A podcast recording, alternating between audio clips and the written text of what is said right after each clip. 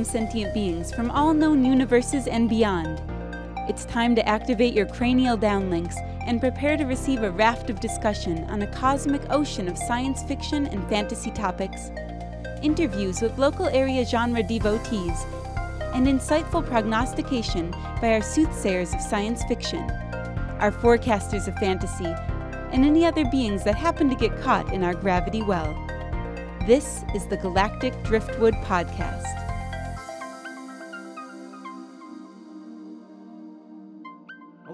Welcome to another episode of the Galactic Driftwood Podcast. I'm Bill. I'm John. I'm Linda. I'm Charles. And I'm Seth. And uh, we got a lot of uh, nerd news that we're going to be talking about today. Oop. Excuse COVID. me. COVID. You had COVID.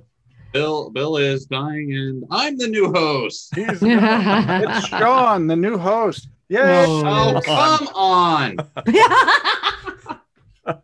Speaking of Sean, Um, but we do have a lot to talk about today. Sean, A lot of uh, things going on in nerd news. And I think uh, be appropriate if we started off with uh, a sad announcement being the um, death of Sean Connery, who is uh, famous not only for his role as uh, 007 James Bond, but also in lots of other movies. Um, uh, Hunt for Red October comes to mind. Zardoz. Zardoz. Zardoz. John did a cosplay of Sean Connery. As Terrible Zardoz. movie, but yes, what a fun cosplay that was. Yep. Highlander. Highlander. Highlander. Yep. Juan Sanchez Villalobos Ramirez. Yes. watch And your then- mouth. And then he then he re he he re, uh, reprised that role in Highlanders 2, which was the worst movie I think of all time. Uh, you only think that if you didn't see Highlander uh, 3 or Highlander The Source. Or I, Highlander I never saw the source, but I thought 3 was better than 2. Ugh, I don't know, man. 3 was. I mean, 2 was bad. Dude, they had like weird hoverboards in 2. Yeah. Hoverboards. I'm not saying that 2 wasn't bad, but 3 was bad. well, who will be Bond now? Like Highlander is one of the. I am surprised Highlander ever got a TV series because the quality of the movies went right. directly into the ground and just kept digging until the, the TV series came out. So they should have. They, they effectively should have destroyed the franchise, but so Yeah, somehow they somehow they didn't destroy the franchise, and but the the best thing the TV series did was like, yeah, none of the movies happened, but the MacLeods are real. Yeah. yeah. Retconning is fun. Red Retconning can be good.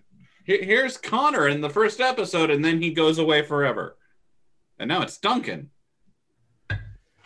So they retconned Connor. No, See, they that- didn't that went off retcon the. They rails. retconned the prize. they like they retconned the first, starting with the first movie. I, I I- I never did watch the show. So uh, they took away there can be only one. No, there can still only be one. So, tech. I think the way they explained it was like the first movie did happen, and Connor had his big fight with the Kurgan, and they thought that was the prize, but it wasn't real. I don't know. Uh, What was the prize then? An oven mitt? What? no, no, you still don't know. Like the the first movie said that it was growing old and being able to have kids. Uh, the second movie What a prize!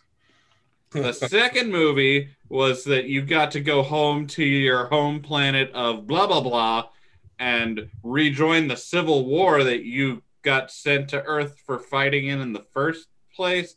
I don't know. What Uh, happened? All right, they're aliens now. Yeah, that's what the sec. Yeah, in the All right. second movie, they established that the immortals were aliens banished to Earth as punishment for going against That's their. right. I thought they space emperor. retcon. I thought they retconned all of that in the third movie. That they did. All right, so they brought that back in the show. Yeah. Okay. So, well, maybe they didn't retcon it in the third movie. Like they play around. Like the third, the second movie takes place forward in time when Connor's really old. Sorry, Linda. This is a nerd podcast. You just got to deal with You got to like deal with it. It's a nerd podcast. I'm trying to keep up, and I'm like, who retcon what? Say it, because I haven't seen I- any of them. that. So the second movie happens after Connor wins the prize, like uh, 50 years or so after Connor wins the prize. Uh, he's had a kid, uh, oh, that was the prize. he's had a kid. The kid's died, and his wife has died, and he's all alone and growing old. And the Earth is in the middle of this Well, could uh, environmental apocalypse, basically. Oh wow. And he- Yeah. here's the like, the second movie is so dumb because it establishes that they were all aliens from all the immortals were aliens from another planet, and they were banished by the evil ruler of this planet to Earth for opposing him, and so that they would just like kill each other off, and their memories of this other planet were taken away. Hmm. And the second movie is the ruler of this alien planet finding out that Connor has won the prize, gained the knowledge that he came from this planet and could choose to go back, but hasn't come back. So the alien ruler decides to come to the planet to fight him. first he sends two buffoons who use these Who- hoverboards to try to hunt him down. And who Hoverboard. die really fast. Yeah, they do because yeah, it's just like you're surprised they actually don't accidentally kill themselves. They're they're so stupid. But all right, how can how can Connor win the prize, and yet there's still more immortals? I thought he had to kill all the immortals. there they he like as soon as there become more immortals on the planet, the prize goes away. Like So it he resets. doesn't have the prize. Like as soon, when he won, he became mortal, and when these new guys come over, they make him immortal again. Hmm. and Oh, he what? kills like he at like he was an old man and these guys show up and basically throw their necks on his sword and then he becomes young and fit exactly. again Exactly. And it's like so. The, what you're saying is the cake is a lie. The immortality and the prize aren't real.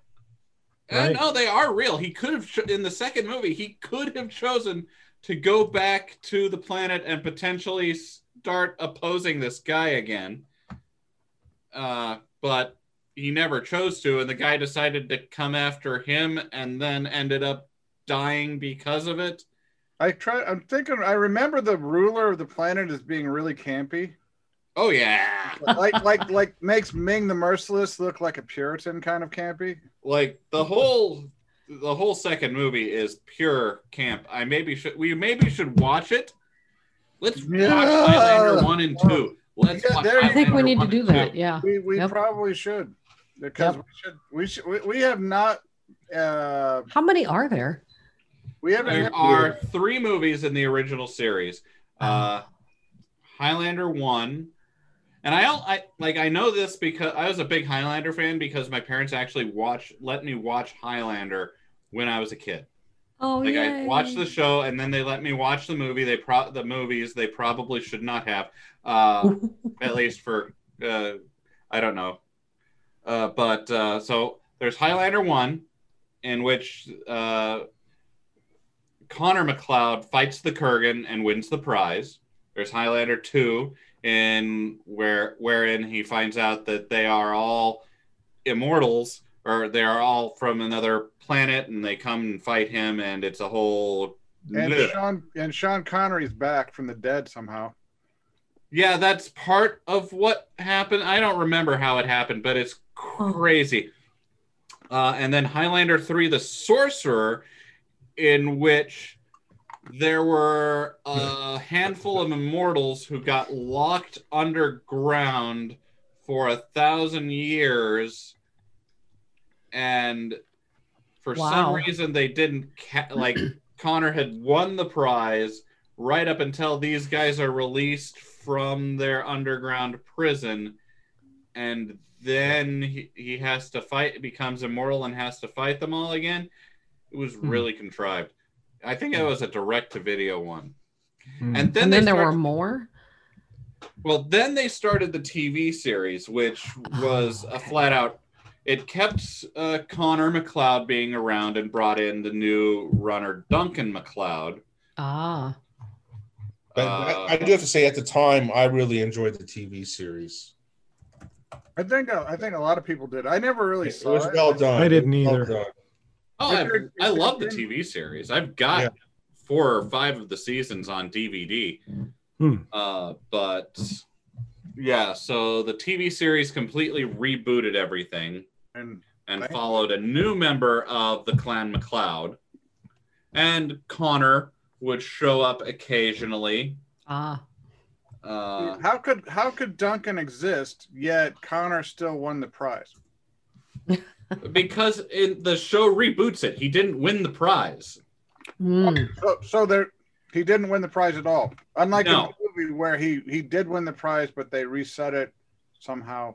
Yeah, so uh, immortals have this thing that they call the gathering, where at some point all the surviving immortals will be drawn to one place. And so that was supposedly what happened in the original movie. So that just never happened. And they were never like, the show just said, sure, there was a fight in New York. Connor's a person. Uh, we're and but there's still tons and tons of immortals, and in fact, there's new immortals coming or showing up on a regular basis. Hmm. And uh, the show also has Richie in it, who is one of these new immortals who Duncan trains. So if Old Guard starts having weird hoverboards, then you know the series is going downhill. Is, is where we're Sounds like it. sounds it. sounds like it was a really good um, Sean Connery type movie because he does the he does really good in that genre. Yeah. The first one he did really well. The Mhm. second one he did everything he could. I, I, I Everything he could. well, the only thing I can think of is the check must have been astounding for him to make him do it. It's like it was really bad. I mean, it was like uh, it was self-evidently bad. They had to know it was it was a turd sandwich while they were making it. A it. turd sandwich. Yeah, it lost Well, I remember it being horrible. Yeah. So like yeah, it pretty much did away with everything that had made uh that made that uh so He definitely everything gets that made for. the the uh, that made Highlander good. The the really good the no, I won't say really good sword fights because this was before they really figured out how to do sword fighting cinematography. Uh, but like the flashbacks to the memories, Oh my god, I love that outfit. Yeah, he, he was a fantastic character. Oh, do you have a picture of Connery and uh, his uh, his uh, uh, Zardoz outfit. his Highlander outfit? Yeah. Yeah, this is a Highlander outfit, Yeah, and he's got he's got the peacock feathers just down. That's awesome. I want this outfit right here. There it is. Yeah. Yeah. That's him. he It was can a be yours, supposedly Linda, Spanish nobility, right. but he still sounded Scottish. or he I still know. had that Sean Connery voice. I know, I love that. Kind of like uh, Cumber, Cum, uh, Benedict Cumberbatch's Khan was still rather British, So Yeah, right. white. So it's like, yeah. I don't know if Highlander would have been such a good movie, or would have been a good movie without Sean Connery and Christopher Lambert. Or Yeah. Lambert, I don't know. however you say his name, because the guy uh, Christopher Lambert played Connor MacLeod, and he has one of those cool voices, just like Sean Connery did. Yeah, well, Hmm. it- it's more of a John Claude Van Damme accent rather than a. Eh, accent. But it's like, yeah, he had it, and it worked. It worked really well. In fact, that's really the only thing I've ever seen him in that really worked for him. So, you know, Yeah. don't. Well, while we're on the Ooh, uh, Christopher Lambert or uh, Christopher Sean Lambert. Connery? Christopher Lambert. Oh, he was also Raiden in Mortal Kombat, and he did a good Raiden. I mean, it's definitely whitewashing, but yeah, I think he's There's another show, show waiting to happen. The whitewashing so show. We, we, we should do that sometime. Christopher Lambert just has a good voice, and I think he's done some voice acting too. I should I should look it up sometime. Definitely, it's unique. It's- Yeah, It is. It's kind of like Morgan Freeman. It's like, it, it's a stamp. He's got his own like. You hear the voice and you know it's him. Yeah. Yeah. I mean, now that I'm thinking about it, maybe he's not really a great actor. Maybe I just really liked his voice and really liked him a in great Highlander. And it's like you you're a huge, you know, basic look, anyone who's into anime is into voice acting. Because, you know, and it's like I I I, understand, I do. Which is, you know, is, is is he in any uh any famous anime? Not to my knowledge. Like all I really know, really know, like off the top of my head, uh, Christopher La- Lambert for being in is uh, Highlander and Mortal Kombat. Those are the two things that I've seen him in and remember him in. But now that I'm thinking back on his performances in those, he's maybe not a great actor. Maybe he's a great B movie actor, but I don't think he's got what one would call a lot of range. Right. No, I would no, agree. no. And his Yeah. voice would actually limit his range. It's Yeah. because I mean, there's no way. Is you know how like, like I mean, especially like British people can literally do an American accent. I don't. I don't even know how they do it, but it's like uh, Christopher Lambert. You're gonna know Christopher Lambert is Yeah. is not like kind of like Arnold Schwarzenegger. Just you know, I'll be back. Like I don't know what book I would listen to him read, but I'd probably listen to him read an entire book. Yeah, that's an interesting thought, right there. Not not necessarily a really long one. I mean, like No. like Dune, but it's like um a short, and it can't be a happy book because No. yeah, it's, it's got to be. There's got to be drama and a little bit of tragedy. It, In a- in it should book. be a book from the perspective of the villain. Yes, yes, there we go, right there. What is your guys' favorite Sean Connery movie? I um I would say any of the Bond movies that he was in. Hunt for Red October. Oh, Hunt for Red October is also one of my favorites. Yeah. Um, but you know, while we're talking about him uh, and his, Well, I mean, I, I'd kind of like to real quick. oh yeah, What Go is ahead. your favorite Bond or um, Sean Connery movie, Charles? What was that one? Uh, uh, where he plays, he plays like a. I was just trying to look it up, so I can't remember what it was called. He plays uh, a cop during Prohibition. Mm. Is that a Oh, the? Untouchables. Yeah, the Untouchables. Untouchables. Yeah, I just I remember kind of. I must have been young enough then that I, I remember liking. He was a good father figure in the Untouchables. A little bit drunk, but a nice guy. You know. Oh, yeah, I don't know. not a mean drunk. Outland. That was one I liked too. Yeah, I like. That's what I was gonna say. Is Outland. I liked Outland. It, it was weird for its time because it was like a an early '90s movie, Yeah. and it wasn't campy like a Stallone uh, sci-fi movie. It was. It had a slower pace, but I, I, I found it quite enjoyable. I did. It's a about a a mining operation on the the Yep. That's right.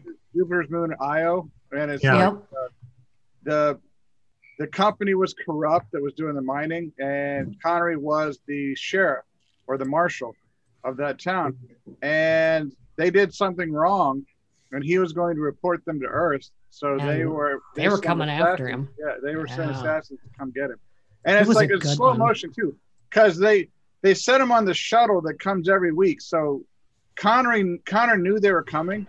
He had a week to live because he, the, when the shuttle got there, the assassins were going to try to kill him. So it, it was a it was an interesting pick. I liked it. I did. Mm-hmm. It was. Yeah, I, I, I kind of forgotten how many good like um Yeah, it is. It's easy to forget how many movies Sean Connery's in. It's like it's like did a lot of them. he's in the Yeah. background. Indiana Jones on the Last Crusade. Yeah, right. he, he he somehow because that that to me was just a horrible premise. The Last Yeah. Crusade. Well, yeah, well the Holy Grail. yeah Indiana meeting Indiana Jones's father and all that. Uh, uh, but it seemed to work. Yeah. I mean, Sean Connery did a good job there. I, I I think one of my favorite scenes in that movie is him running with the umbrella and Yeah. uh, shooing up the birds into the air to get the strafing plane to have to veer off or crash. Yeah. And then having that really clever quote, whatever, like he had a really good line right there. We named the dog Indiana. No. That was a that was one of the good lines. Yeah, I thought one of the funnier parts of that movie is when it, uh, Indy finds out that he slept with the same uh, German Yeah. spy as his father. Yeah, I remember his, his quote. Um, he says, you know, I was the next man. He didn't say that, Indiana Jones character said that. oh God. But he was also in, oh, I was just looking, Dragonheart. Mm-hmm. Oh yeah. He was the dragon. Oh wow, And and of course, let's not forget. That Zar- would be Zardoz. the voice I'd want for a dragon, and that that's because it, it has Right. style and class and poise. It's like and dragons are are are awesome creatures. So I think that would be fitting. And I'm, Huh. I'm sad to see Mr. Connery die. Yeah. Well, what do you as- what do you guys think about uh, the new 007 that was announced recently? I Um, have I I did not know that they announced it. What- Yes, uh, it's a, uh black woman. Her name is Lashana Lynch, and she's going to play the new 007. Um, in the film, um, she's going to play the role of Nomi, I think is how you say that, N O M I.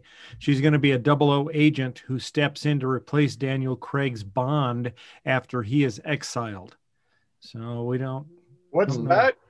I can hear sad puppies howling now. Oh no!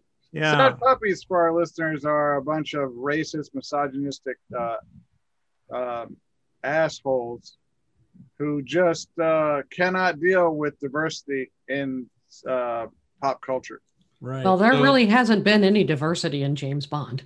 No, there is not, but, but in all honesty, it's a British series, and there's not a lot of diversity in Britain. So Yeah. So, so, like, one of the things about, like, so someone who's maybe seen more Bond movies, are they all, supp- is James Bond in every movie supposed to be the same person, yes. or is James Yes. Bond a code name that is No. passed from person to person? well, well, No. the double O is the 007 is a or the double O is a license, but it is Yeah. supposed to be the same James Bond. It's a license. yeah, it's supposed to be the same James Bond, and he's one of the 00 agents, 007 in that case. But at every incarnation, almost like uh, similar to Doctor Who, where you have all these different characters, but they're all the Doctor. Um, Mhm. The same thing with Bond. So you just have to assume that that's James Bond, no matter what he looks years, like. 007 regenerates and becomes a new, new James Bond. So right right so yeah so i think it'll be good i'm looking forward to the uh, new uh, the uh, new movie the new movie is going to be called No Is that time to No die. Time to no Die, time yeah. to die right so Just too busy. Can't. just too Can't do busy. Yeah. Just too busy. it's the modern times. Yeah. yeah it's the covid Yeah. world I, I don't know how you guys feel, but I've always I like I preferred Bond when it was when they were campier movies. Like Well, just a yeah, little oh, bit. oh i your- didn't i hated the campy right ones there. Who's your favorite Bond? sean I Con- mean, well i like both daniel craig and sean connery I Uh, am totally Roger Moore. Oh. mm-mm. Roger Moore is my No. favorite Bond.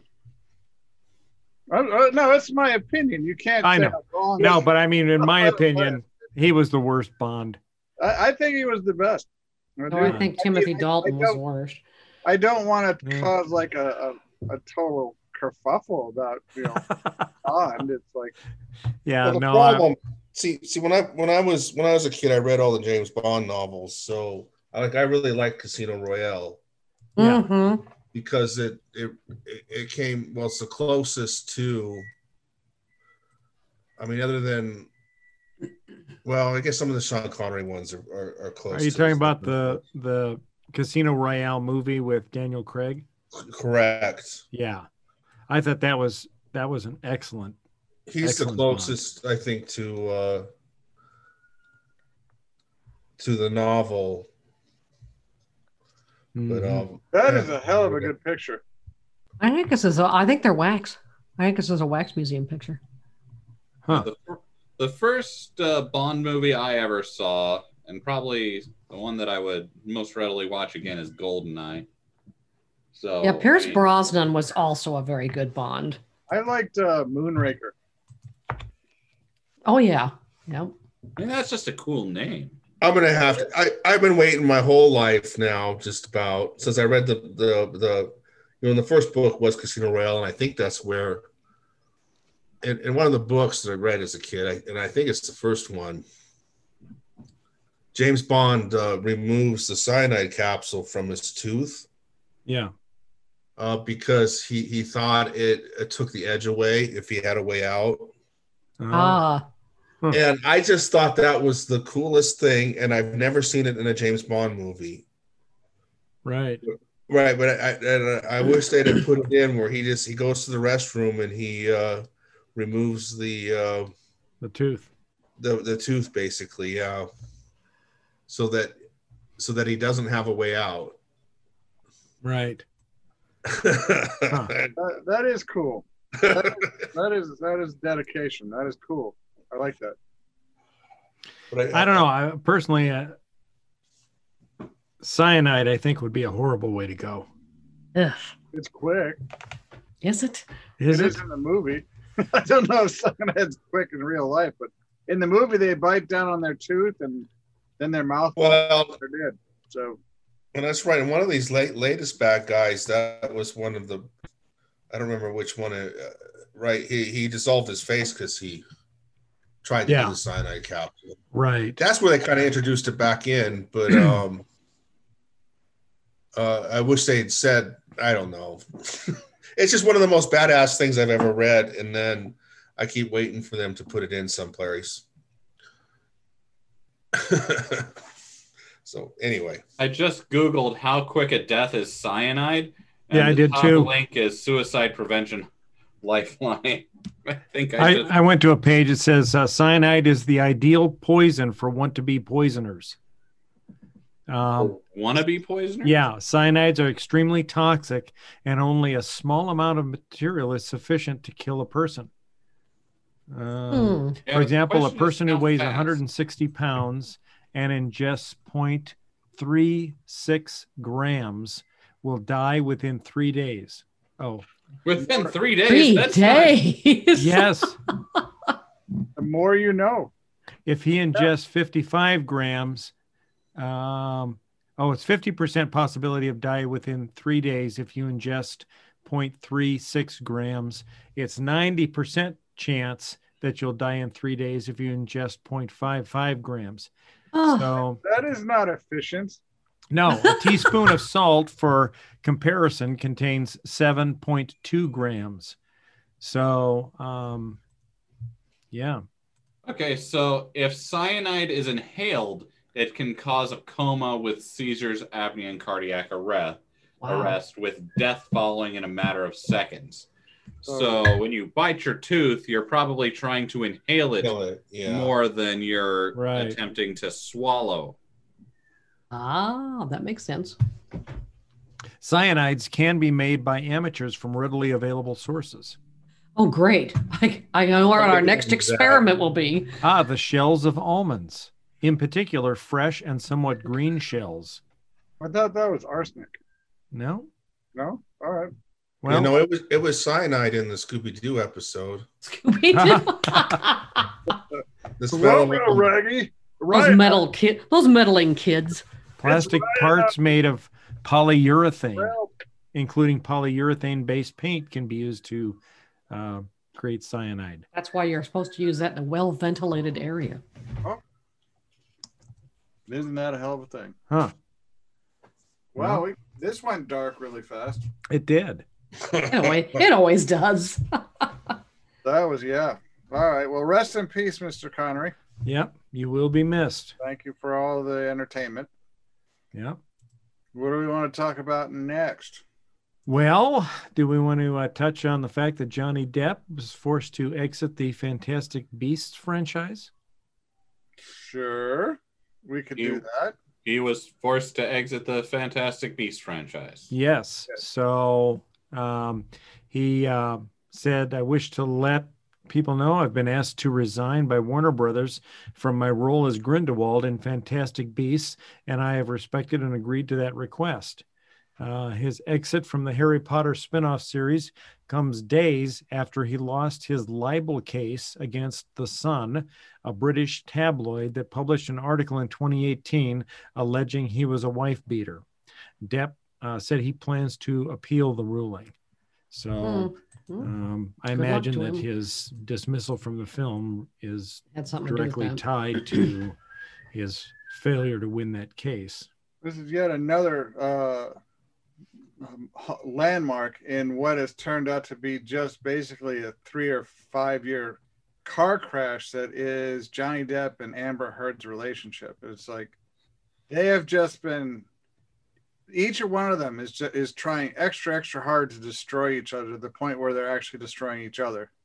Hmm. It's You mean I don't even they're just destroying themselves? yeah, straight up War of the Roses stuff. It's like Oh yeah, that movie was awesome. Yeah, that movie was awesome. But it's like, yeah, a couple that ends up hating each other so much that they don't care if they die as long as the other one dies. It's like, Wow. and, and I, I feel that's where Amber Heard and Johnny Depp are right now. Their their careers are in flames, and it's like, uh, they're they're nothing but basically tabloid fuel. It's like everyone's just watching this car crash that is their former life, and it's like they're both crazy. I don't even understand it. Well, from a Fantastic Beasts perspective, did anyone actually see? Did anyone see the last Fantastic Beast? I haven't. I've, I did we saw the first one. Yeah, I've not seen the second one.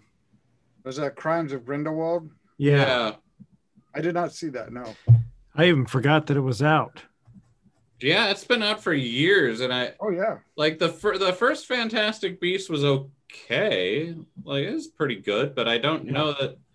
I don't think I was as interested in the series enough to like go and see the next movie, and I that doesn't bode well for the third one. It wasn't the it wasn't the successor to Harry Potter that I thought it was going to be. No,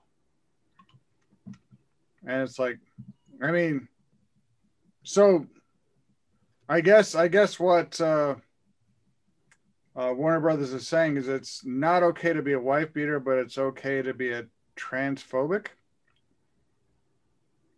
Yeah, it was released in November of 2018. Which How one's the not transphobic? Oh, yeah, Because they're standing by, uh, yeah, the author. yeah, Well, I don't know if it's so Yeah, much as they're standing by the author as they might have contractual obligations at this point. Yeah, and it's like, uh, actually, she probably has at least controlling interest in the franchise, doesn't she?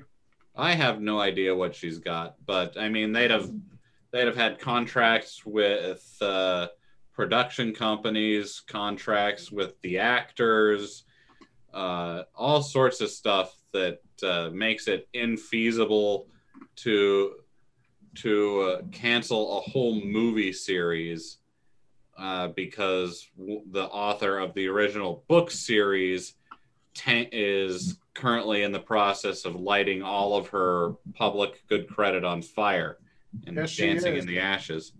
She, she will not back down from that either. I, I don't see the win for that. I really don't. Hmm. Can can anyone explain that to me? Why people come out and say these things, dig themselves in uh, to the detriment of their image? I I mean, it's like I mean, even if J.K. does not approve of uh, trans women, what is the win for her to say so? You'd have to ask her. Yeah, I, I think it's what I think is more surprising is that she's just so deaf to her audience. Yeah, Right. and th- like she wrote something that's so important to so many trans people and LGBTQ, just like an entire an entire generation that she was like like kind of taught to taught that you resisted the evil fascist wizard government, and now she's like becoming like she's not listening to them. Like she's the one who taught them these things. Yeah, it's sad. It makes me sad for that generation. It does. Well, speaking of that sort of thing, um, the um, Star Trek Discovery third season is making some um, notable inroads in representation. Uh, they have uh, two new characters that were recently introduced. Um, Adira, and if you're looking at that image on your screen right now, she is uh, second from the end on the right, um, in between um, Dr. Culber, who's on the very end, and Paul Stamets, who's on her uh, right. And uh, so she that's the character Adira.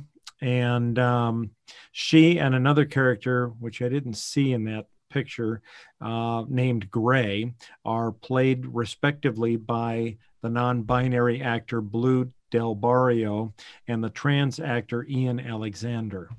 And um, it, uh, according to Variety, uh, yeah, there they are.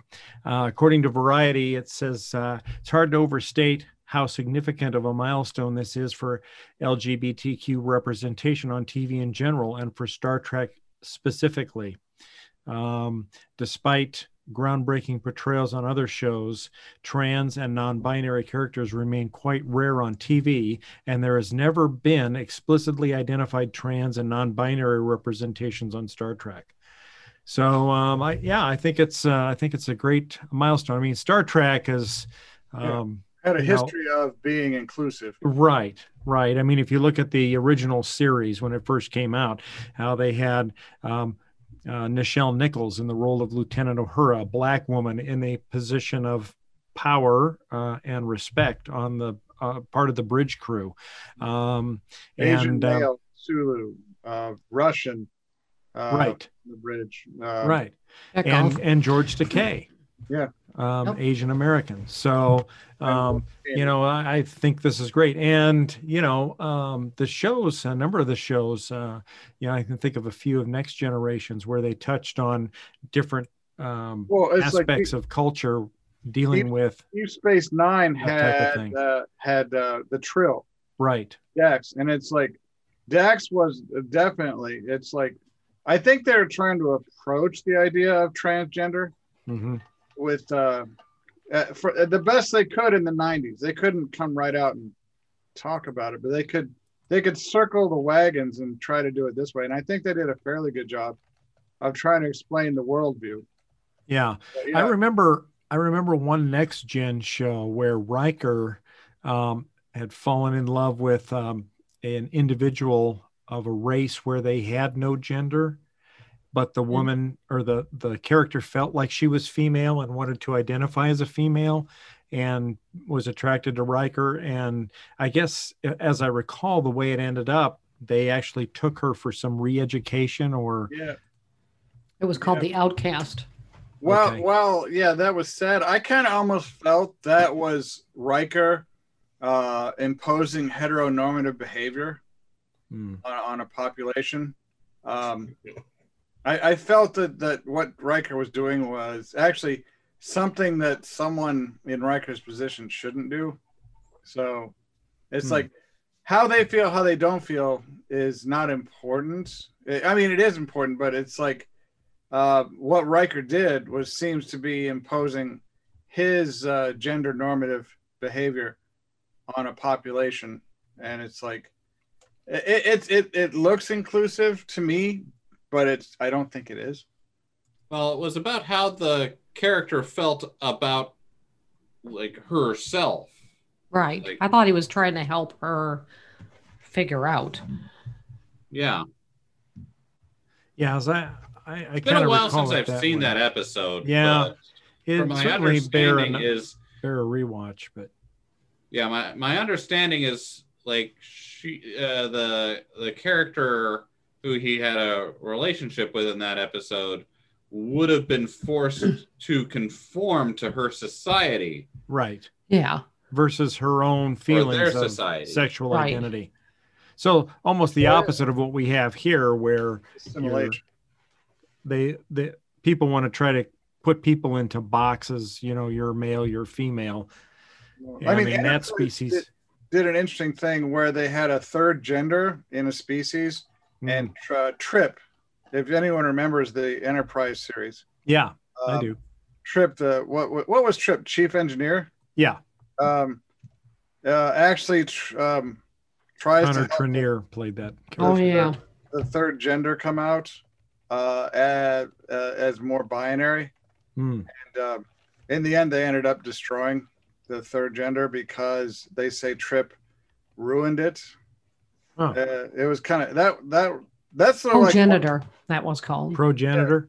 Cro- uh, cogenitor. Oh, yeah, that one almost made me like tear up a little bit. That was I wasn't Huh. expecting it. I wasn't expecting the complete destruction, but it's like, um, and Trip got a reprimand Uh, a pretty bad one. from for for, for his role in that because he Oh, ruined the. Yeah. the relationship, ruined the relationship between that species and uh, the Federation. Yeah. Archer was pretty pissed. I imagine Riker didn't help relations. what kind of relation? Right. I think Riker had relations. That was Well, yeah, yeah, in the Shatnerian kind of way, but yeah, shall we say? But yeah, what do you think, Charles? You're very quiet. You know, I was just trying to. Which, which is the one? The Seth MacFarlane. Uh, Oh, Orville. yeah, they have the two. Uh, they have the. Oh, the- the Moclan? Yeah. the- yeah, the gay couple. They they that's right. they reassign. They're not necessarily They don't- gay. They're they're Moclan. Yeah, they have their children reassigned sexually, right?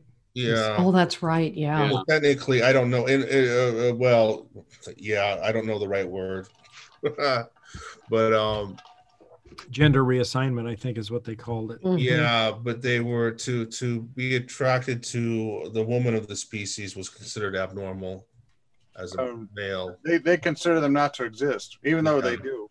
So, Right. which the, I, I thought that was brilliant by Seth MacFarlane because there's so many uh, current issues you can talk about with the Moclans. Um, they're they're a very good uh, foil for Mhm. social commentary. It's like I'm looking forward to seeing season three, but I've heard that season three is the last season. No, they've already started filming season four uh, They of did? Discovery. Have you Yeah. got? No, no, Orville, he said. no. Oh, sorry, the Orville. Oh, gotcha. Yeah, MacFarlane doesn't want to do it anymore. Apparently, I Oh, I don't know why. huh. Interesting. He's That's- trying to encourage Hulu to continue uh, the union, the the the whole universe, Yeah. um, but he doesn't want to be a part of it anymore. And I don't know why, because he went to a great deal of effort to create his own Star Trek. Yeah. Well, it maybe he wants to go on to something else. Maybe, Maybe. but but this is actually really good. This is Mhm. this this the Orville captures the the spirit of Star Yeah. Trek, the uh, The next the, gen. ori- the original series and Next Gen. Yeah, Next Gen was literally, uh, you could tell that Next Gen was the uh, offspring of original series. How they actually look at social uh, events and try to correlate them in their storylines, and it's like, but yeah, um, I'm gonna be sad to see the Orville go. I really Yeah. like. I can see because wasn't his intent? His intent was to create something funny, I believe. Well, that's what he told Fox. so Yeah. they'd make it. And then, like almost immediately upon getting it, he started making serious shows, which I think kind of pissed Fox off a bit. But Oh, that. Oh, maybe that's what his whole plan was anyway. MacFarlane's I been don't know. pissing Fox off for a long time. So uh, I'm mad because I just got my Orville cosplay back. I'm Mm, now it's going away. Damn right. it! Oh well. Yeah. Well, I see. Anyway, uh, Discovery uh, is going to have a season four. Uh, season three, we're what three or four shows in? Three shows in, I think, Three, right mhm. now. Um, and it's it's really good this season. It's interesting to learn about what the far future is like in the Star Trek universe, um, and that there's um, effectively no federation. Certainly, there's no federation on the planet Earth. Yeah. Um, Spoiler alert. yeah, they did visit planet Earth. Um, What do you? and that's that's about- Oh, go ahead. And and that's interesting to see what the the future Earth looks like uh, with no Federation. Um, What do you think about uh, all access? Are, do you think they're expanding fast enough? Because I, I there's I mean I like what they're doing now, but there's not enough of it, and it's like uh, I know that the new Pike series is coming, yeah, and I, I'm excited for that. Uh, Star Trek Discovery seems to have finally found its legs. Yeah. Picard, another Picard coming. Picard. Picard series and the Lower Deck- Michelle the Michelle Yeoh uh, Section Thirty One series. I understand they've got the writers' room working on that. So Yeah, and lower decks. Yep. they have to bring Michelle Yeoh back to the present, don't they? At some point? Somehow, yeah.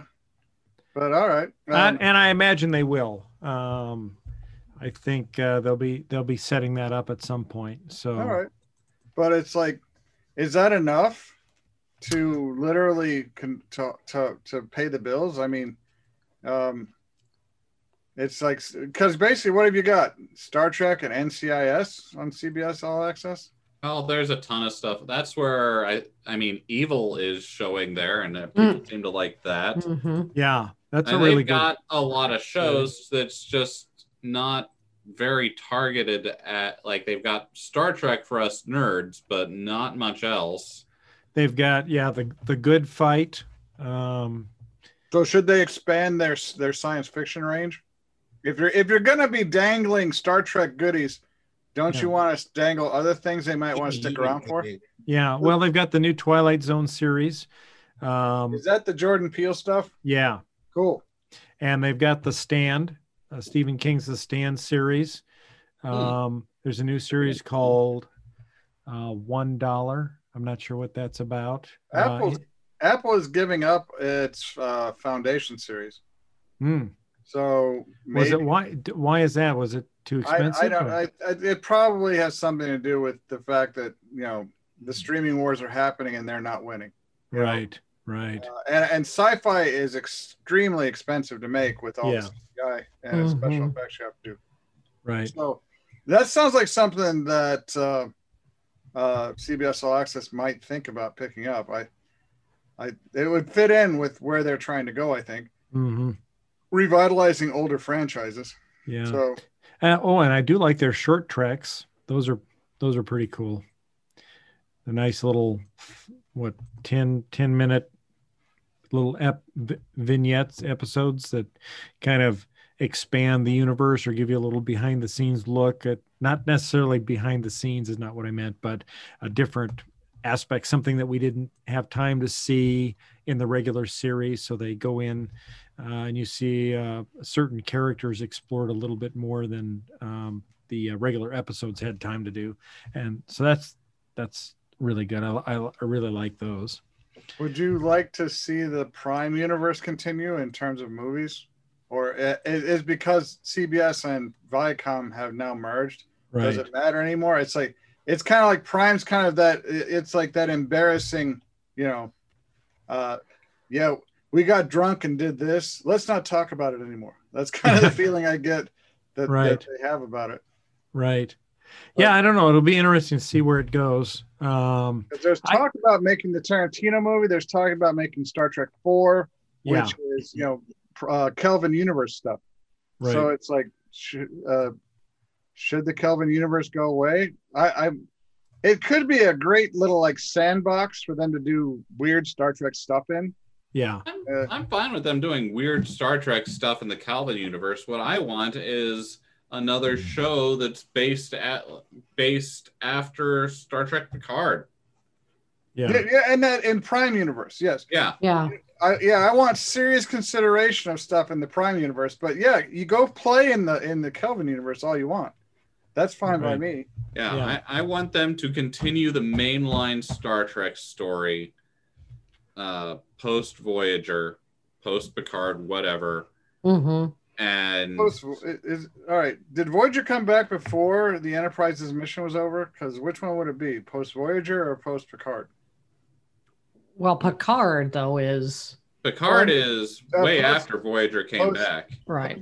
So next gen was the last in terms of the chronology of the the Prime universe. No, uh, No, Voyager would have been the last. Voyager would have been the Okay, last. that's what that's what I was wondering. Yeah. Like so, Picard think- was like in the Admiralty by that point. No, I don't think so. I think it was He I- still would have been a captain. yeah, he was still a captain. Um, uh, the the the uh, little uh, four episode comic series, uh, comic book uh, thing that they came out with in advance of the Picard series being released, kind of touched on that a little bit. But I don't I don't remember there being a date listed as to when he became an admiral, but uh, he was. Uh, uh, I think it had to do with the Romulan relocation. Um, when the uh, Romulan sun was going to go supernova, and Picard went to the Federation. And see if this see if this helps. There's a I don't know if you Yeah. can see this really good. There's a yeah, I can see it. Uh, and uh, he went to the Federation to propose a plan to rescue the Romulans. I think it was, and they made him in charge of executing that plan. I think that's when he was promoted to admiral. So that would have been after Voyager's return. What is okay? So this is Uh, Picard's timeline. So the Rescue Armada is about rescuing the Romulans. yes, Okay, and then then you see right after that. So Picard leaves the Enterprise. Right. So he left the Enterprise, and that's when he proposed the rescue for the Romulans. He was promoted to admiral, given command of the USS Verity, and uh, and then that whole process started. But, But then, didn't Romulus explode? That's yeah, in 2387, it after Okay. he retired. Yeah. Yeah, yeah so he retired uh let's see yeah the children of mars so the children of mars is one of those star trek short treks and that talks about uh, when the synths went uh, went rogue and uh, destroyed all the Mars- martian colonies I remember. I do. yeah. Which I think, uh, which I think is is uh, interesting in relation to Star Trek Discovery now, and them being so far in the future, and that uh, so they show some scenes from when there was this. They call it the burn uh, in Star Trek Well, Discovery. let's, let's not let's not throw down too many spoilers. Yeah, no, I'm, this is not a spoiler. It's in the trailer. They That's- call it the burn. I, I won't say what the burn is. Don't spoil it for me. No, no. Uh, so in the trailer, they talk about the burn, and I won't tell you what the burn is, but it's interesting in when when they go back and show some history of what happened there. Uh, you see a bunch of um, Federation uh, starships at one point, and the designs. Uh, there's there's not a lot of variation in the design, but they are uh, fairly different from what we're used to. And I think that may have been due to the destruction of the fleet naval yards on Mars and them spinning up new design f- facilities elsewhere to design starships. So um, I thought that was kind of interesting. So Well, um, cool. I'm glad that I'm glad that uh, Star Trek Discovery has started to find its legs. I am. Mhm. It's, yeah, it's got it. It's really a good season so far. It, Um, it I think you'll, I think you'll in like it. season one and season two. It, it What- was having some problems, but it's like that's basically conceptual and basically stunning incompetence in terms of how CBS managed season one and season two. I Well, Uh, that was that uh, guy that was the head of CBS uh, who didn't really give a shit about Star well, Trek. I mean, Mo- you can blame Moonves for season one, but I blame Kurtzman for season two. Yeah, And yeah. it's like, and it's like, it was so bad they literally had to move them a thousand years in the future. I think they had. I think they did what they had to do to get it back on track. Well, because yeah, because conceptual uh, errors were just you know. Yeah. Yeah. I mean, it was it was ugly, but I think I think, gonna yeah, I think What legs. season two, the whole purpose of season two was to create an arc where they could get them into the future and sort of, you know, get Now rid of all that season past three, stuff. The apology. Okay, I get Yeah. it. Yeah. That works for me. Yeah. I just I just want them to stop doing Star Trek series that are back around when we might meet Kirk or Spock or something. Yeah, I'd agree with Yeah. That. There- I don't know. I, I I'm looking forward to uh, Strange New Worlds with uh, I am- Spock. Mhm. as long as they're careful about canon. I want them Yeah. to be as respectful of canon as possible. Right. It's like I don't want them to violate canon, and I almost feel like they did a little bit with the entire Red Angel bullshit. So it's like Right. I think that, like, how the hell do they never bring up the Klingon War in uh, the original series? If it happened ten years before uh, the the original five year mission, you'd think they'd be talking about it once or twice. Yeah. All Well, the but- people who died, Yeah, about all the guys, ships they lost. all that. Yeah. All you really get out of it is the they're at Federation odds lost. with the Klingons. You know, it's like they did. They lost, and except for a hail mary from Discovery, the Federation they, they they got beat so bad, they lost. And you'd think that they'd bring that, which is what I'm talking about. Don't play with Prime so much. Now, your idea of going like after Picard, after um, Next Gen, going after Voyager, that's Yeah. that's pristine territory. You can do whatever you want there Mhm. but stop playing around so close to original series because it's, it's chafing.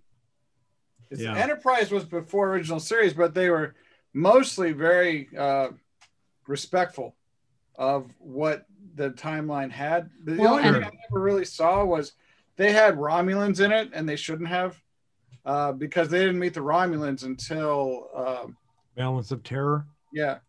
But other than that, yeah, So the Pike series is all about Pike, though. So it's pre pre Kirk. Yeah, but but they but can still fuck up the they can still fuck up the timeline. Spock is in it, and Kirk is there. Kirk is somewhere in the universe. I understand it's going to be Like- more. It's not going to be an ongoing, or is it going to be an ongoing? I just don't It's going to be standalone episodes, more like the original series. which is perfect because then you just Yeah. have this planet, that planet, that planet. I'll be happy. Yeah, it's like a self-contained episodic thing. It's going to be. Yeah. cool. I think But it'll Kirk be. is there. Kirk is an ensign or lieutenant somewhere Right. in in the Feder in Starfleet right then. Right. But and but obviously you wouldn't want to do things like running into the Organians or Exactly. you know And that's just it. Don't mess Right. with the things because yeah, they don't know about the Organians. They, or the Gorn. or, or the, Q. Romulans or the Romulans. At this point, they Or still Q. don't know about the the Romulans. And but there should be a Romulan war right about then. Yeah. Like- maybe. Because I mean, in Balance of Terror, they say they just got done with the I war. thought it was a hundred years before there was a was it a hundred years? It might have been. Let So me see if I can find that. so it's like I mean they can do some neutral zone stuff, but they can't meet the Romulans because that's part of of canon. It's I like- just know at the, at the very least, I don't want another Star Trek where rock and roll saves the day.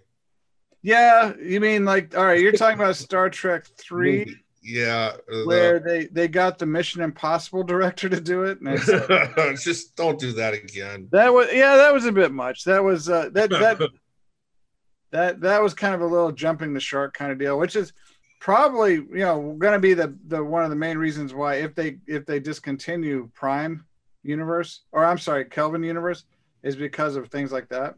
Yeah. I just want to see these guys. I need this right now. Yeah, okay, so good. the the I like him better with a beard though. I gotta say, yeah. I think this this Spock looks better with a beard. This guy looks like he couldn't buy cigarettes. He's not doesn't look. He's a younger Spock. uh, Right, because he's only like a f- first lieutenant, or is he a is he a lieutenant or an ensign? I think he's maybe an ensign. Ensign, I think. Uh, yeah, so I, I looked it up. The uh, the Earth Romulan War uh, immediately preceded the incorporation of the United Federation of Planets. So it would have happened sometime after the last episode of Enterprise, and before uh, Kirk's era. So that's about hundred years. and there there is a show waiting to happen right there. The Rom- Earth Romulan War. Yeah, that would be a great show because I mean you won't have any kind of formal federation set up, so Yeah. yeah, you have to be respectful of all the stuff in the future. But it, you know, for those people who are really into like combat scenarios, you know, it's like I think that would be a that would be a big seller. But Mhm. yeah, I, I don't care as long as they don't play around with canon. Yeah, I mean, I I, it, I think it would be tough to do that because I, as I recall, in the original series, no one had ever seen a Romulan before. because the war was fought with missiles instead of starships mostly. And so I remember when the first time they saw the Romulan commander, um, that guy that was the navigator on the Enterprise, The uh, racist. yeah. looked at Spock and said, "Well, you know, they they looked a lot like uh, Vulcans, so he thought maybe Spock was part of that same group." So, Oh, yeah, that might be a little dull if you never see the enemy. right. What do, what do you think of the what they did to the Enterprise Bridge? I thought it was pretty. Yeah, I thought they did it a was nice. modern, yet they still Yeah. kept the colors. They they I tried like to keep the- it. Yeah, I like the the uh, panel lights up above top that kind of is an homage to To the old, the original design, Yeah. right? Yeah. Um, and it's not all lens flary like the right, Right. Kelvin It's not all JJ. right. But and I think they did a nice job of setting up the consoles and give them that that kind of you know sweeping look around the the edge there, um, uh, evoking a lot of the original series design. Uh, so I think it's it's pretty cool. I I would uh, I would love to serve on that Enterprise. I'd love to serve on any enterprise. Enterprise. Yeah, if you could have your choice of ships, uh, Enterprise ships to serve on, which one would you choose, John? Um, the um, it's got to be. it's a toss up between the original and the Enterprise A. Okay, all right. Because I, kind of like that refit. Yeah, After they refitted it, I did kind of dig that. But yeah. How about you, Linda? I uh I'm thinking next generation. Okay, Seth. I I'm I'm still stuck in the 90s. I'm sorry. I'd be, I want to be on the E. yeah, yeah, The E is just pretty. Come it on. Is. It is. About, it is pretty. how about you, Charles? Yeah, I, yeah, I, I don't know. I, I I would never leave the holodeck, so it almost doesn't matter. I will say, if I if I had my perfect Star Trek, the next the next show, I just uh, see Charles leaving the holodeck going, made por favor, Yep. get in there. You need a bucket. You're going to need a bucket and a sponge.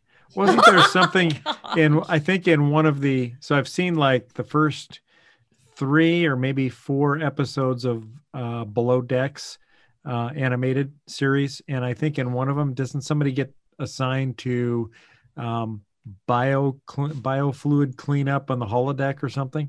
Yeah. Yeah. and that I, I think it's like the first first officer who's walking out. yeah.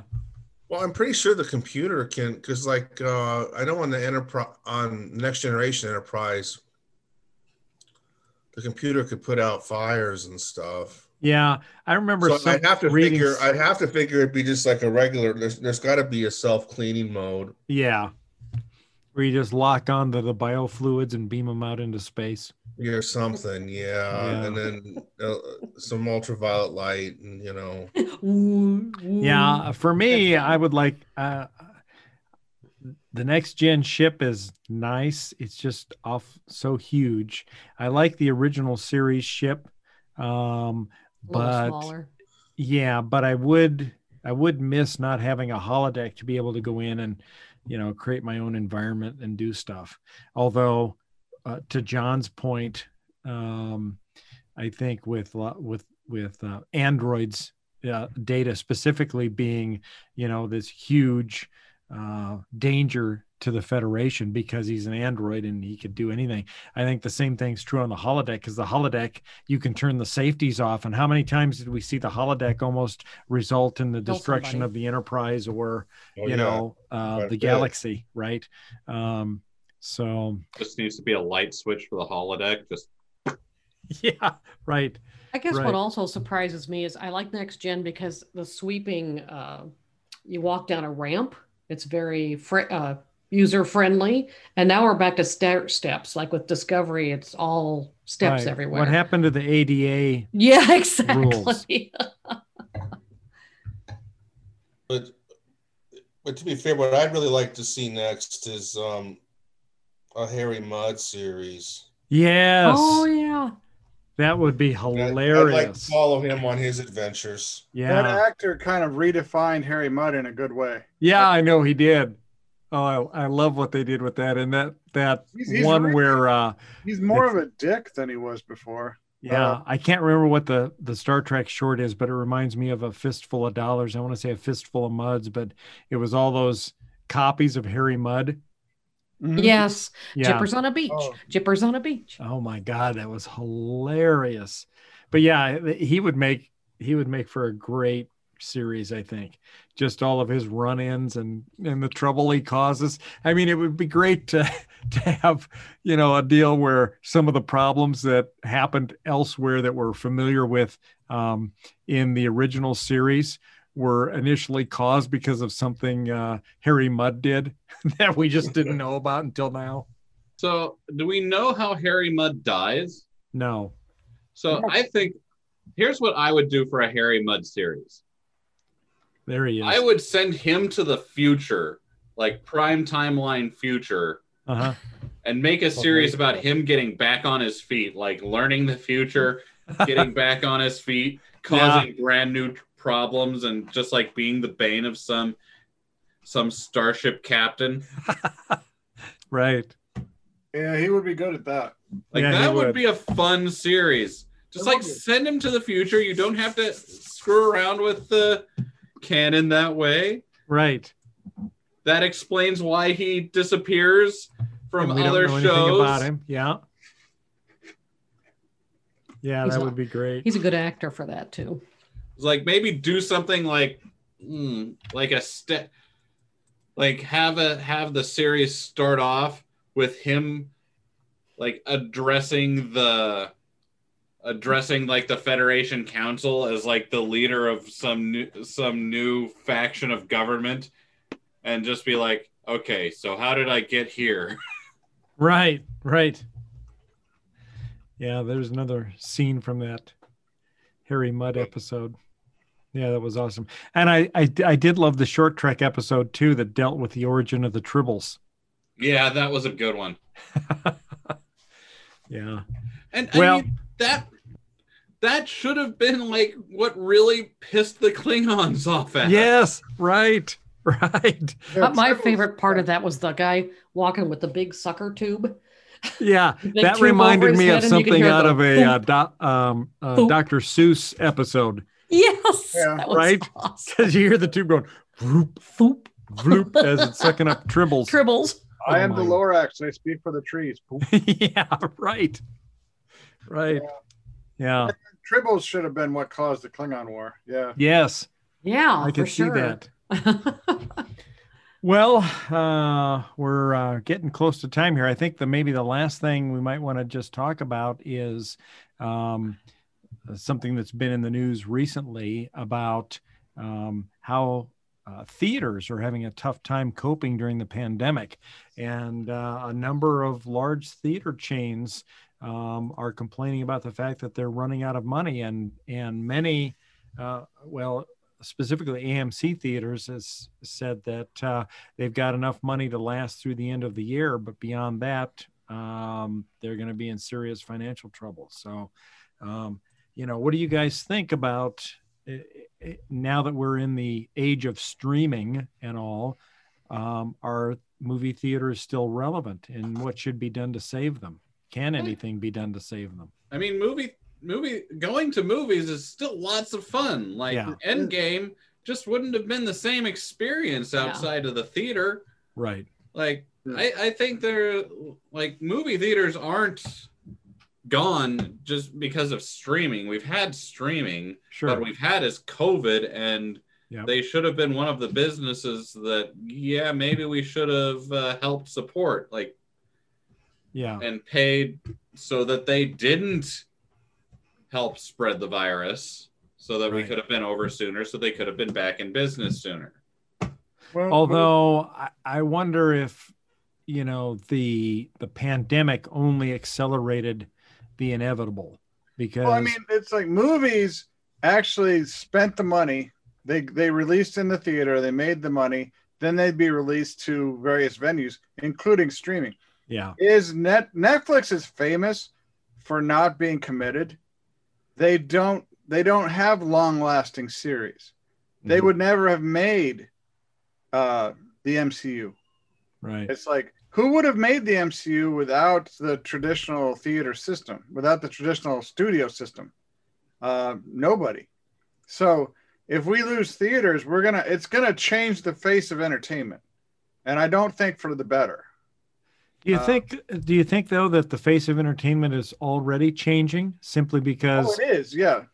of streaming and you know you have these expensive series like The Mandalorian and Star Trek Discovery and stuff like that that that are very expensive to produce and whereas in the past we would have you know maybe 24 episodes in a season for a particular series and now we're down to more like 10 episodes in a season yes, and you're also seeing there's the saturation point is being reached in terms of streaming networks. It's like Mhm. like Apple's Brave New World is now being canceled, right and I think that would be uh, awesome. But it's like I hope another streaming service picks it up. I do. and and and canceled But- because of the fact that Apple's not competing well in the streaming market, no, streaming space. Yeah, which. I, I I worry about uh, CBS All Access because it's it's got to up its game a bit because it's like I mean because like HBO now or Max I'm sorry has come out of the gate with some serious chops. yeah, And there's Disney Plus and and Disney Plus comes with Hulu, and you've got Netflix which has has a, a long record. So I, I it's like we're starting to see the real battles in the in the paywall wars, and it's like I don't Yeah. know who's going to win, but Apple's losing. yeah. Uh, So not- remember- oh, go ahead. Uh, yeah, I, I didn't mean to interrupt, but not everyone, like, not everyone can have their own streaming platform. Some people are going to have to make content for other people's streaming platform, and just sure. like that's how they'll make the money. Yeah.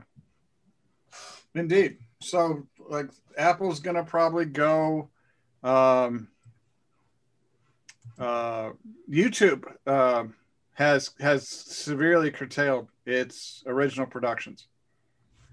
Um I don't think YouTube's gonna be a player anymore. Hmm it's like Well, yeah, I never cared about YouTube's original productions. I just want to watch stuff without ads. That's why I subscribe to them. See, I, Hmm. I don't care about the ads. Actually, you know, I, I I guess I've I've spent my whole life with ads to the point where ads are actually just a part of how I live. It's like if an ad comes on, I go to the bathroom or I make a sandwich or something. I See, that doesn't even- work. That doesn't work so well with YouTube though, because if you spend four hours watching YouTube, like Katie and I will, uh, you get an ad every five minute video. I, it- you do, and now Listen. they've gotten into this double ad thing where they do two ads at once. It's like they have an ad, then they do another ad, then you can click to move on. It's like you know, Mhm. that's that's about enough of that. I, I, you know, Yeah, uh, the one thing I am getting tired of on YouTube is every time I go out there, it it pops up that little message saying, "Oh, try try our free trial of commercial free YouTube." yeah. And how many times do I have to say no to that before they stop asking? A million times. It- That's it- how you it's- say it's yes. to the point now that they've irritated me so much that I'm never going to try it because they've just freaking pissed me off. I'm sick of seeing that goddamn message. No, I don't want to try your free trial. If I did, I would have done it long ago. Stop asking. YouTube triggered Bill. Oh, God, wow. Yeah. that's that's the one David. thing that pisses me off now to no end. I don't give a shit about the commercials. Stop asking me to fucking buy your service. what are you gonna do to them? I mean, are, you gonna, are you gonna hijack their cars and stuff? I'm on the edge, baby. I'm on the edge. I'm on the edge, Jerry. Bill, if you do something that brings ads back to YouTube for all of us, I will find a way to destroy you.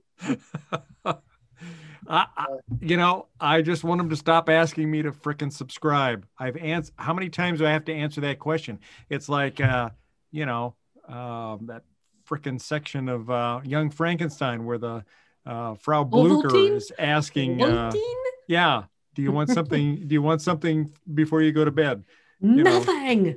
Thank yeah, you. How many times do you have to say nothing? Thank you. Oh, I do you need a hug? Because it seems really personal. I do. I seem really mad. And it's like, maybe, maybe we should change the subject so that Bill Yes. filled it. Right. So I can calm down a little Well, bit. wait, we never really covered the fact that theaters are empty. It's like, And did you get the article I sent about AMC losing nine hundred million dollars in this last quarter, which is the last three months? They Right. lost And I, I just miss, billion dollars. It's I mean, here's an example of why you still want to be able to have movies at a movie yes, theater. that is. Yeah. Yes, it is. And I- it's a, it's Absolutely a right. community thing. It is. I mean, there are certain things that when you share, I mean, I remember going to what was the Doctor Who movie that came out, and it was the biggest deal, The day of the doctor. the Day of the Doctor, and everybody was like dressed up in their Doctor Who stuff, and it was a blast. They had their sonic screwdrivers and I- yeah, I mean there are certain things. certain events or certain That- that um, picture- blockbusters. That picture was intense. Can you put that back up for a sec? you bet. Because that one, that's they all have those are all those no those are all expensive too. Those are not the cheap FX. These ones. are nerds. these are like ultra sabers, kyber lights. These are No, I see a few cheap ones in there. That's Where? all Oh, there it is. I see a red one over on the on Yeah, the left left, side, but yeah. Yeah. and there's one on the right side. But a lot of these, the preponderance of them, these are like two hundred dollars, three hundred dollars sabers. It's like I mean, that's what that's the nerd uh, status symbol. Come on. That red one on the left looks like one that they got at Galaxy's Edge. Oh, the ones with the lights that go Yeah, to the that- side. Yeah. lights up and that, down as that's you the turn it on FX and off. style of, of lightsaber. Yeah. Yeah. So that's what Galaxy's Edge has is like FX style sabers. Yeah. Yeah, This my, is my what I double miss. saber, my double saber works like that. And- Uh, But it's like I, I I don't prefer the FX. I prefer the Ultra Saber. yeah. well, Right. uh, th- on theaters though, like the theater experience has changed a lot over the last couple decades. Yeah. Because when I when I was in college, it was still the you waited in line on uh, on premiere night to see if you could get tickets, Mhm. Right. Yeah. and then you got tickets online, yeah. and you had your seat reserved. Right. and now we've got a like the the experience where you have a more comfortable seat and you can get dinner with your meal uh, the whole Alamo Drafthouse experience is what kind of the way Oh, that no. uh, theaters are a- going to. Just to got a message from Jenna. Yeah. Alex Trebek died. no Oh no. Well, that yeah, he had, did have pancreatic cancer. I know, but it's like, damn. That he's been a fixture of my existence. He's just been in the background of my life forever. It's like, damn. Yeah. Huh. Well, rest in peace. Well, Uh, they come in threes, Oh, so they way, say to, way to be optimistic, Bill. they come in threes. I'm thinking Rush Limbaugh will be next. Um, uh, all right.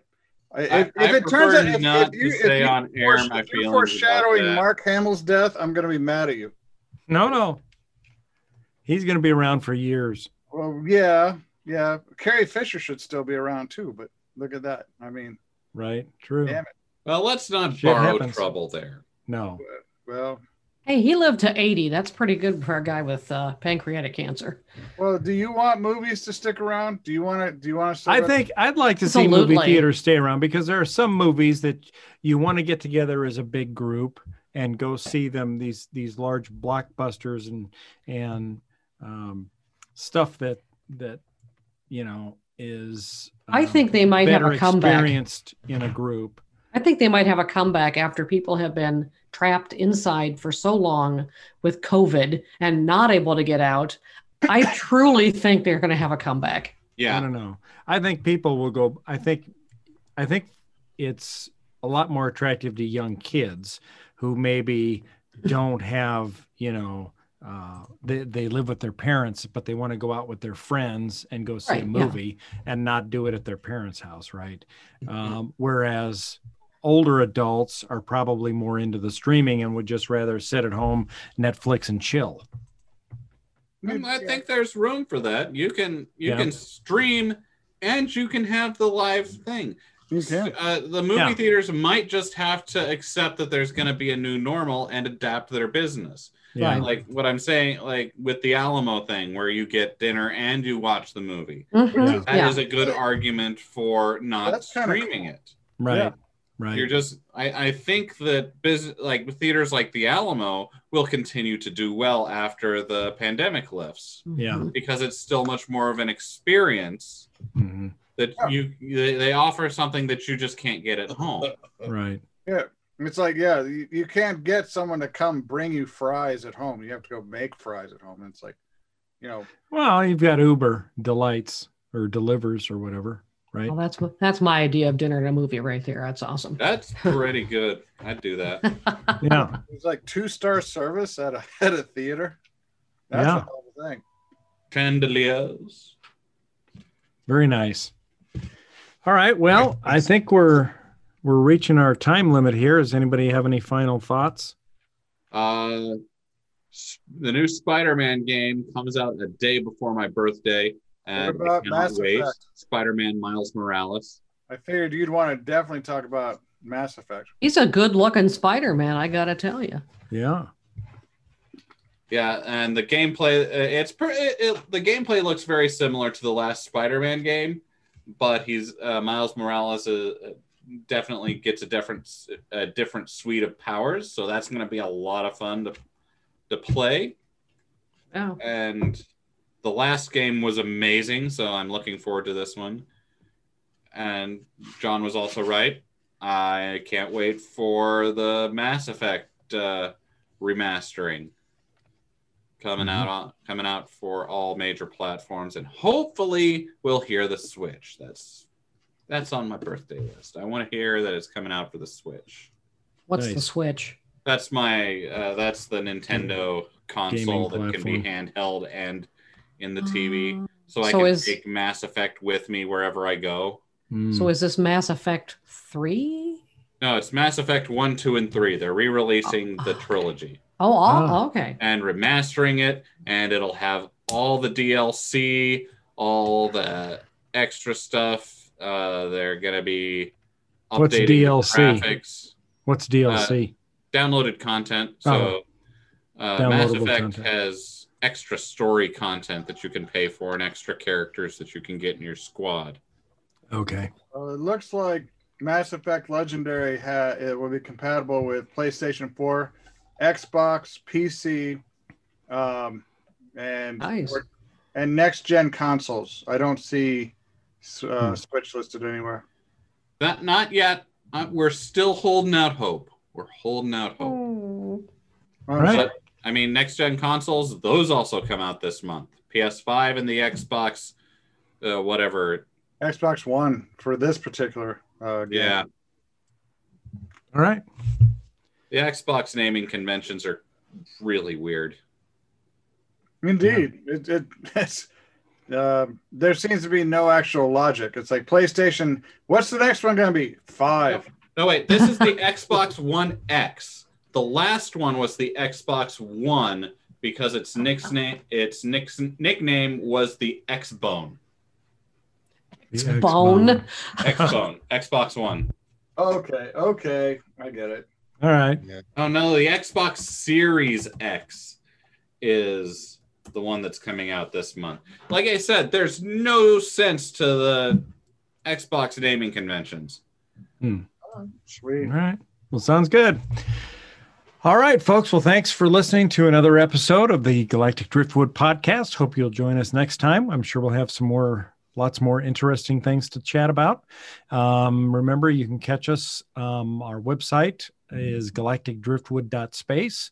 And of course, we're on YouTube and streaming platforms.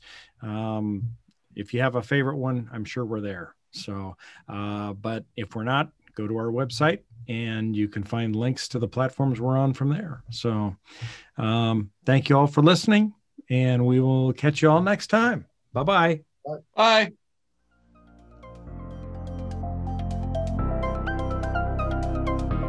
Thanks for listening to this episode of the Galactic Driftwood Podcast. For more information and past episodes, please visit our website at galacticdriftwood.space or subscribe to us on YouTube.